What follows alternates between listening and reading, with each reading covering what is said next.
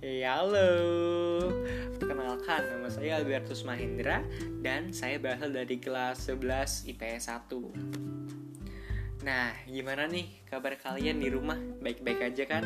Saya harap sih kalian selalu diberikan kesehatan nih sama Tuhan Nah, pada kesempatan kali ini saya akan membahas materi sosiologi tentang disintegrasi sosial Apa sih disintegrasi sosial itu? Menurut Kamus Besar Bahasa Indonesia, disintegrasi dapat diartikan sebagai suatu keadaan tidak bersatu padu, terpecah belah, hilangnya keutuhan atau persatuan atau perpecahan. Dalam ilmu sosiologi, disintegrasi diartikan sebagai suatu proses terpecahnya suatu kesatuan menjadi bagian-bagian kecil yang terpisah satu sama lain. Disintegrasi adalah sebuah kondisi atau keadaan yakni hilangnya keharmonisan, ketidakutuhan, atau perpecahan yang sedang terjadi dalam suatu lingkungan masyarakat. Dalam disiplin ilmu sosiologi, disintegrasi dimaknakan sebagai suatu proses terpecah belahnya sebuah keadaan dari kesatuan sehingga menjadi tercerai berai. Hal tersebut disebabkan oleh hilangnya persatuan yang mengintegrasikan anggota masyarakat tertentu dengan masyarakat yang lain.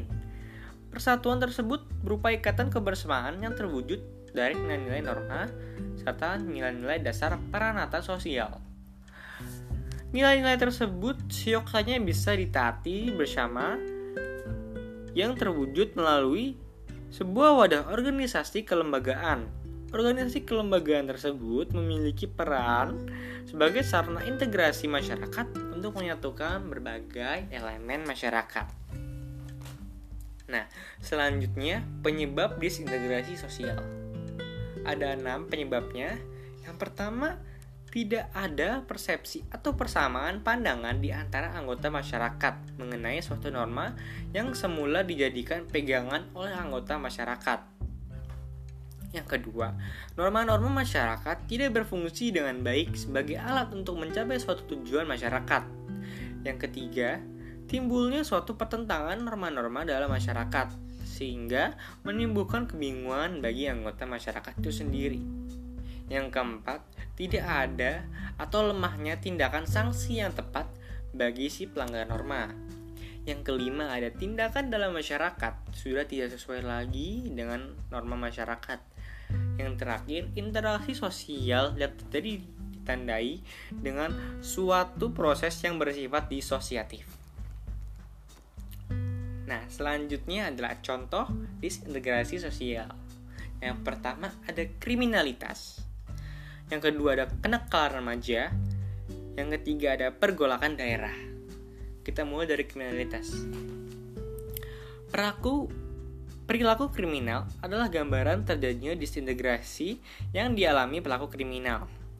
Ketika norma yang berlaku ada tidak boleh merampas suatu dari orang lain, pelaku kriminal melakukan perampasan dan mengalami disintegrasi dari norma yang berlaku.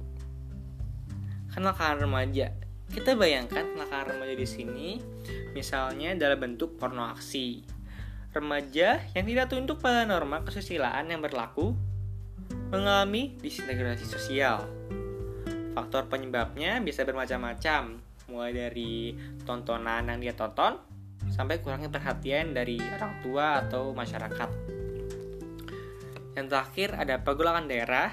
Terjadinya pergolakan daerah adalah bentuk disintegrasi sosial. Pergolakan di sini diartikan sebagai konflik yang berbentuk kekerasan. Perang sipil berbasis identitas suku, agama, dan ras yang terjadi di daerah sudah merupakan bentuk disintegrasi.